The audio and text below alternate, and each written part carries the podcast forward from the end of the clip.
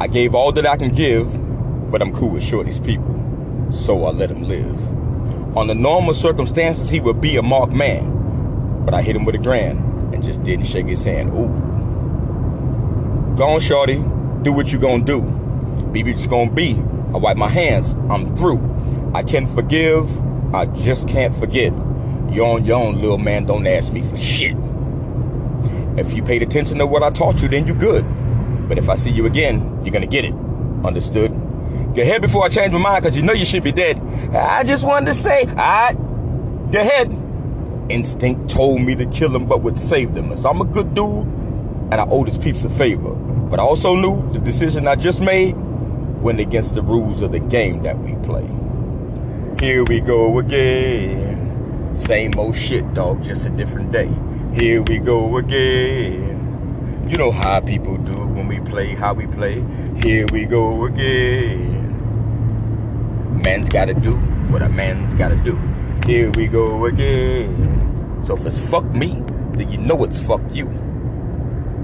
Wasn't hard for me to get him to where I wanted him. I confronted him. Click. There was a bullet in one of them. Feeling lucky, click. Looks like you are. Click, click, click. Luck ain't going too far. See, what you did was put on another pair of shoes and they just happened to be too big. What you did was stupid. Real fucking stupid. Well, Shorty, I gave you a chance and what did you do? You threw it back in my fucking face, so fuck you too, alright? Bam! Good evening.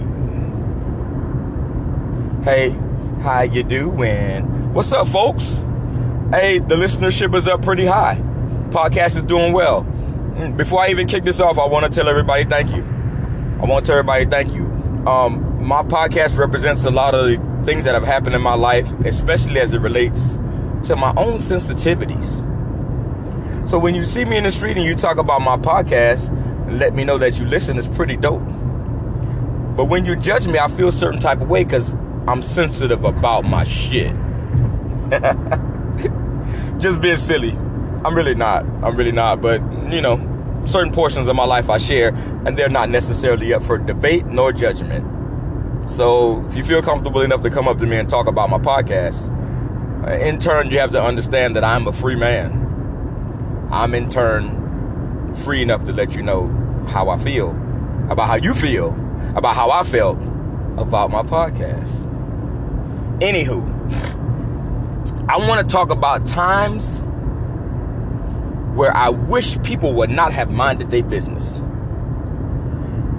And usually in these times, it constitutes me getting fucked up.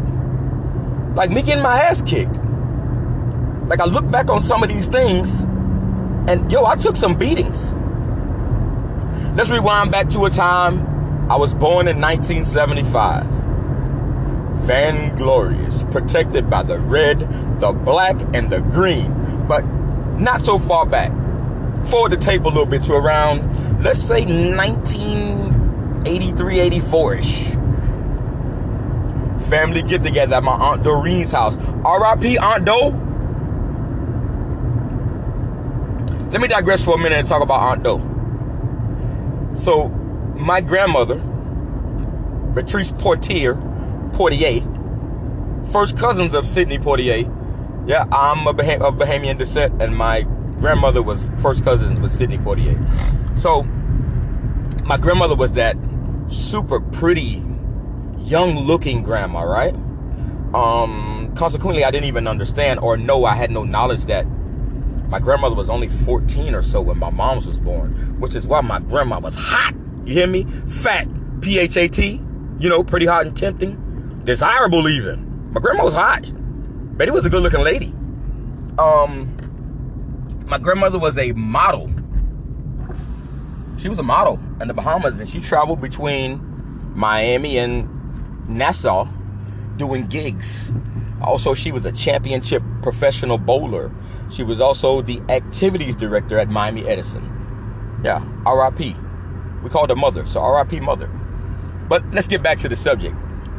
My grandma was like that hip grandma, right? And um Yo, my grandma drove a, a Camaro back then.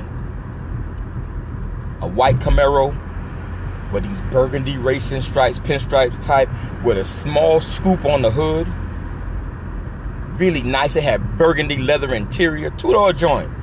Yo, my grandma was, I'm telling you, she had it going on, man. She, she bought her a new car. I'm about to show my age right now, show my years. My grandma bought a Pontiac Fiero. Look that up. Fiero, F I E R O, Foxtrot, India, Echo, Romeo, Oscar. Check that out. No bullshit. Two door sports car. Back in them days, this was like a motherfucking. I don't know. This is probably like a Honda S2000 back in those days, or, or maybe like a, like a little BMW 318 Speedy type joint, right? Um, and she gave my Aunt Doreen her Camaro. Aunt Doreen was a little older as well. She wasn't so young and vivacious and hip hop and full of energy, uh, electric like my grandma was. Um, yeah, Aunt Doreen was driving up the block, coming out the driveway at one of our family events. This is later than the one that I'm telling you about. At this point, I was probably 12, 13 years old. She's backing out. Yeah. And hit my ass with that goddamn Camaro. Knocked the shit out of me. You hear me? I was outside with my uncle. We was playing my Uncle Butch, R.I.P. Butch, he was my man's. And um, yeah, we was throwing football, playing football against the neighborhood kids. You know, my uncle was like the all-time quarterback. This is during a time where Mark Clayton and Mark Duper was the deal. I'm not a Dolph fan, wasn't a Dolph fan back then either, but the Clayton and Duper connection, super duper, Mark Clayton, the Marx brothers, get out of here. They was the deal, so I thought I was like super duper. I went for a bomb, Uh, Aunt Doe coming out the goddamn driveway. Boom is what you want, motherfucker. She boomed my ass. Crazy enough, I'm, I'm traumatized as I speak about this. Crazy enough, that ain't the only time Aunt Doe hit me with the goddamn car. Ain't that about a bitch? Anyway, back to our regularly scheduled story. A couple years prior to her hitting me with a car multiple times, I'm inside the house I'm a troubled youth. I am a busy, I'm a bad kid. Shit, all right, I'm a bad kid. Right? I'm in the crib acting the fool. All the other kids are just kind of falling in line. I'm in there hook sliding, throwing shit, acting the fool, starting fights. You can't tell me what to do. I'm little Joseph. Jojo if you're nasty. So boom. Um as everybody's saying grace, well not everybody, I think it's my Uncle Lucky saying grace. The whole generation of my family has passed away, so please bear with me as I RIP everyone. RIP Uncle Lucky. Handsome, dark-skinned black dude, wavy hair. He looked like like a like an older version of Nat King Cole, if you will. So Uncle Lucky like saying grace, everybody holding hands. I get this crazy idea to go under the table and start pulling people's pants and dresses and all kind of shit under the table. Doing the grace. And I'm down there talking, ah, pull your pants, ah, got your dress. In the middle of the grace, the whole family's there. Back in those days, our family really gathered and and on holidays. We we a family was really a family, and nowadays the family ain't family no more. We was poor. Two at the bed, two in the four in the bed, two at the foot, two at the head. I didn't like to speak with JoJo. He peed the bed. Anyway, I'm under there pulling under the table. Grace is over. Everything is calm. I'm still under the table acting the fool like nothing. I come from under the table, get in front of my plate like nothing, like nothing happens. Yo, those of you who listen to this podcast, y'all know I ain't lying. Y'all know my moms ain't play that shit. I came from under that table, took two scoops of them creamy potatoes. As I'm taking the spoon down from my mouth, BAM! Cena slapped the dog shit out of me in front of my whole goddamn family. I'm looking at them. Yo, my whole face is fire red. You understand? I said fire red. This lady done slapped the black off my ass, the bricks off me. The whole family looked and went right back to their dinner like nothing happened. Why y'all people minding y'all business? Why isn't somebody helping me out? Next. I make no excuses about it, and I'm not proud of it. It's not something that I brag on. But I never really had a bout with doing any drugs. Um, my bout with drugs was more about profit margins. So, at this one particular point, I had myself a little vehicle that nobody knew about. I didn't have license at first. I was too young to even get it restricted. And at this point, uh, my pops already knew what I was doing. And not only that, I'm not saying that he promoted it, but he facilitated it by uh, teaching me how to work a triple beam scale. I'm up at the store off of 79th Street down by my grandmother's house.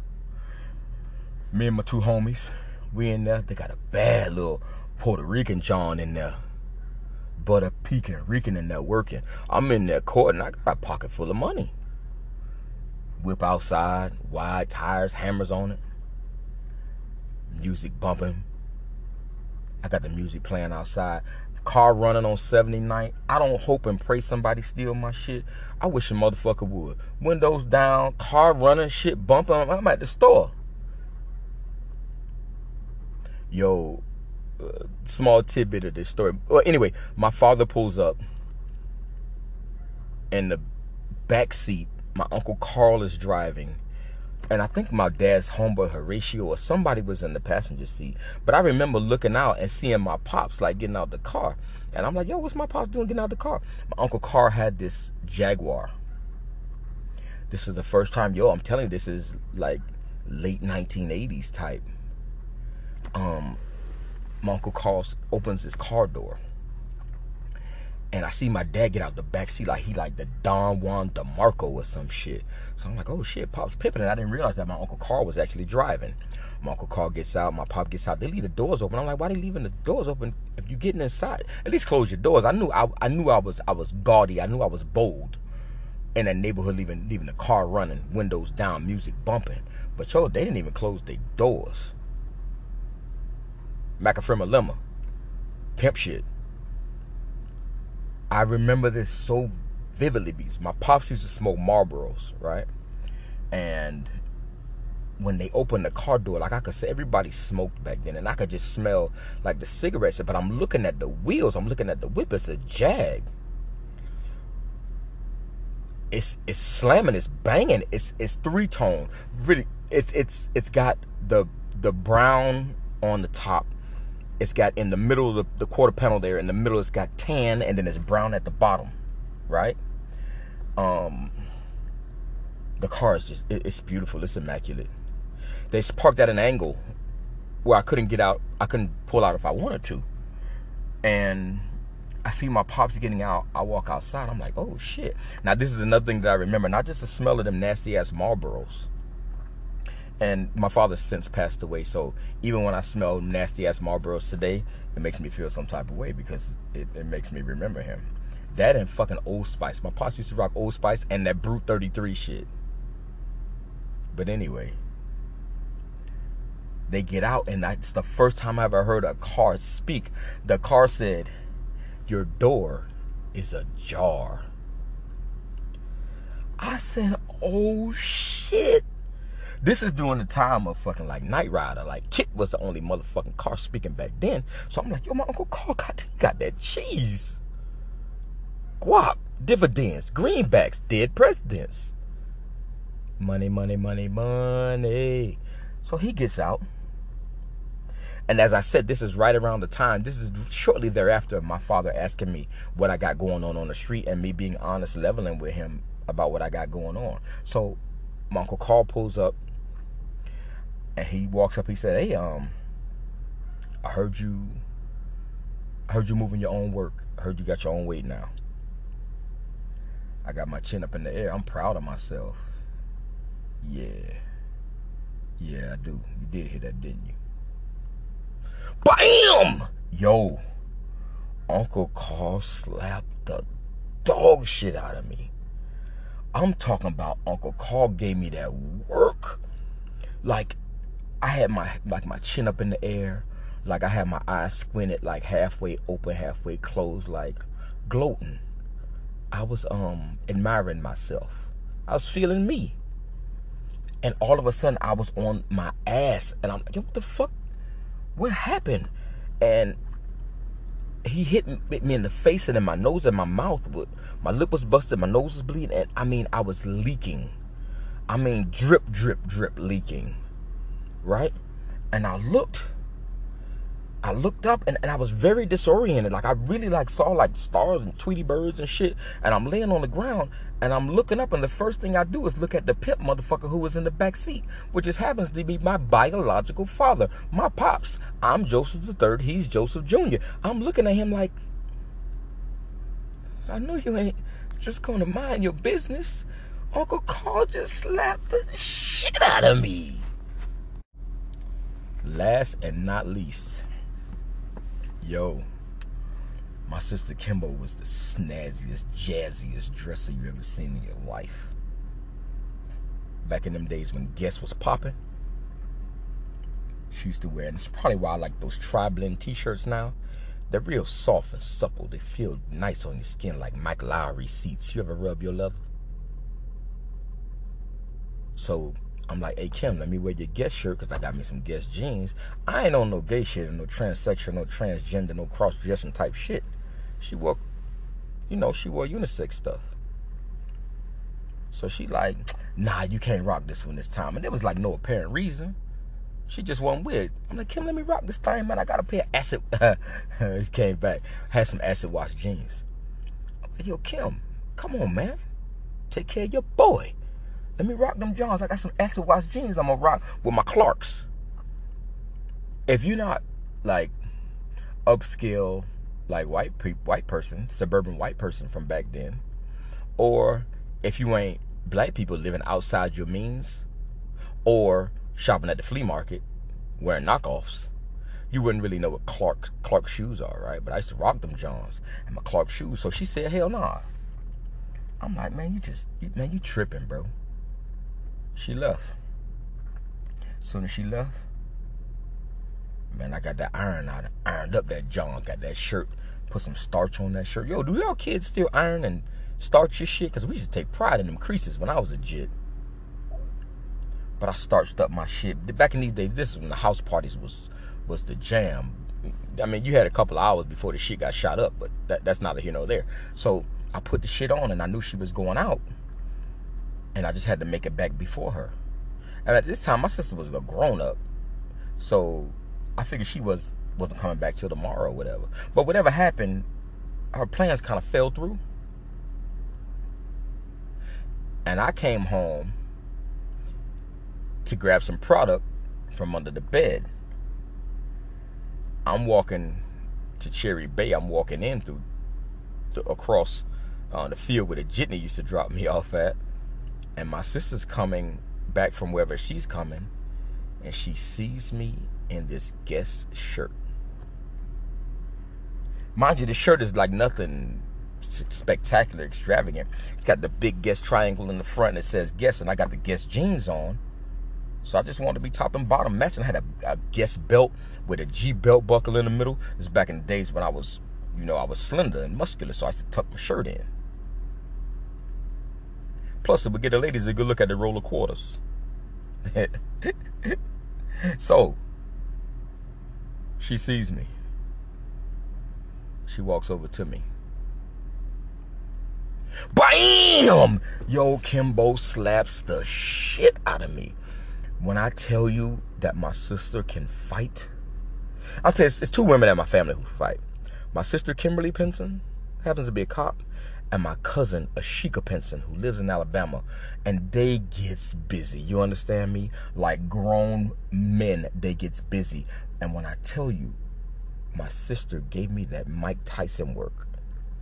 By the time she was done with me, lip busted, nose busted, mouth busted, nose busted, leaking and bleeding all over the place. Neither one of us could wear the shirt because she had ripped the shirt off of me to shreds to shreds. And I wish I could tell you that she just scratched me up like a female, but she did scratch me up, but only pulling the shirt off my ass and punching me in my face and in my mouth. And I wish I could tell you that I let her win because she's a girl and I'm a boy, but I was trying to fight back. She just whooped on me, and the whole neighborhood sat there and watched. Why are you people minding your business? Help me.